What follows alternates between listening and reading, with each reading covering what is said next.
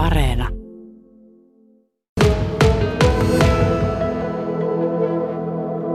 No meidät on koulutettu tuota siten, että 79, 1979 vuonna meistä tuli panssarialan luutnantteja.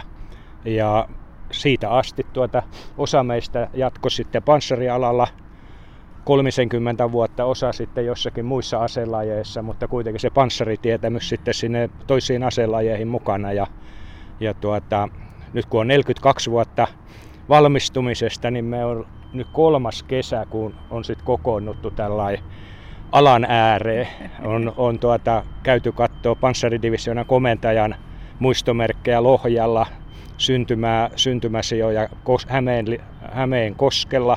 Ja nyt tänä kesänä sitten tultiin Leppävirralle minun mökille ja, ja tuota, kun Varkaus on talvi jatkosodasta panssarivaunukorjauksen tyyssiä ja panssarivaunukoulutuksen tyyssiä, niin päätettiin tulla kiertää ja katsoa ne kansakoulut ja, ja tuota, työväentalot ja Alströmin tehtaan hotellit ja, ja tuota, majoitustilat, mitkä liittyy siihen panssarialaan. Niin, minkälainen se aika silloin oli ja mitä se merkitsi Varkaudelle, että täällä sotasaaliinahan näitä panssarivaunuja saatiin ja, ja niitä täällä sitten korjattiin. Minkälainen aika se oli?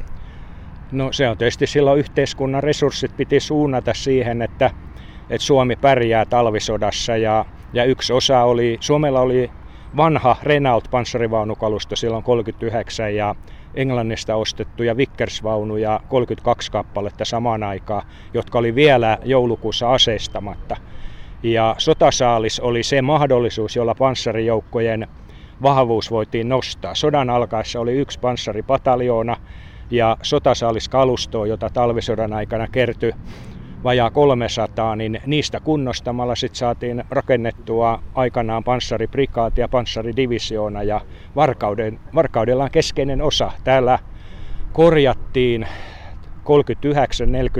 39-44 aikana lähes tai suurin osa sotasaalina saaduista panssarivaunuista ja niitä saatiin 700 Täällä oli 700 vaunuja, joista ainakin 500 korjattiin käyttöön. Just. Se on ollut iso, isojen asioiden pyöritystä. Kyllä, kyllä joo, se on. Joo. Paljonko se työllisti? Se, sanotaan, että parhaimmillaan täällä oli varmaan panssarialaa niin kuin, huollon, huollon korjauksen piirissä vajaa sata. Ja mukana oli ruotsalaisia vapaaehtoisia suurimmillaan 62 ja keski, keskiarvona per ne talvi-jatkosodan vuodet 30 ruotsalaista lähes, jo, lähes joka sotavuotena. Et, et kyllä sillä ihan merkittävä työllisyys oli. Sitten panssarivaunukoulutus tuli 42 vuonna tänne, 42 vuoden lopulla, niin siellä koulutettiin tuhat Suomen panssarisotilasta.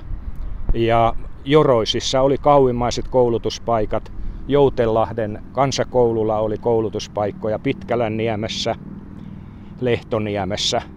Et, et se oli myös tosi laaja, laaja osuus tätä Varkauden toimintaa.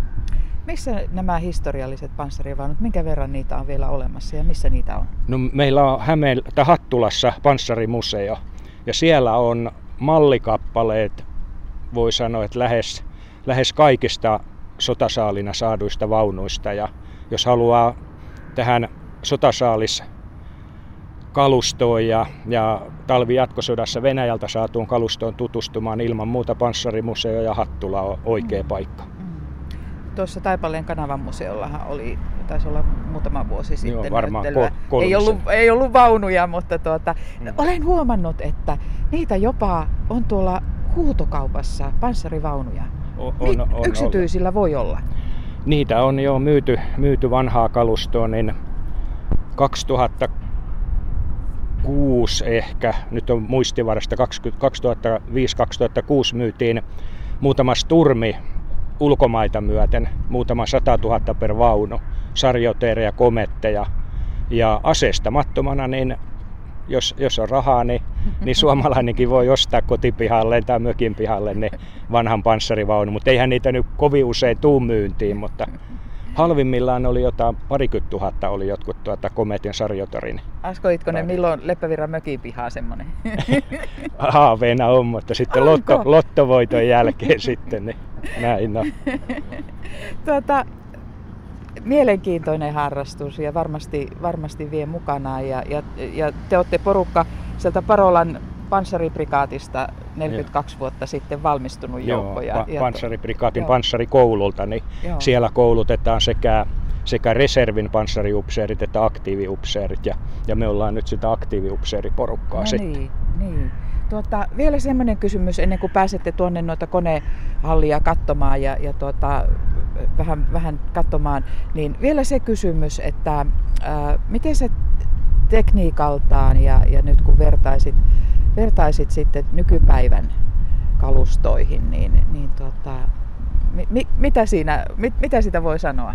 No ne on ihan, sanotaan niin kuin perustekniikka on sama, mutta sitten kaikki muu on eri maailmaa. Panssarin vahvuus on jostakin 12 millistä mennyt, niin tuota, kymmeniin sentteihin. Käännetään vähän, tämä ottaa tuuli Mo- nyt Moottoritehot on Joo. noussut jostakin alle, reilusti alle sadasta hevosvoimasta 1000-1500.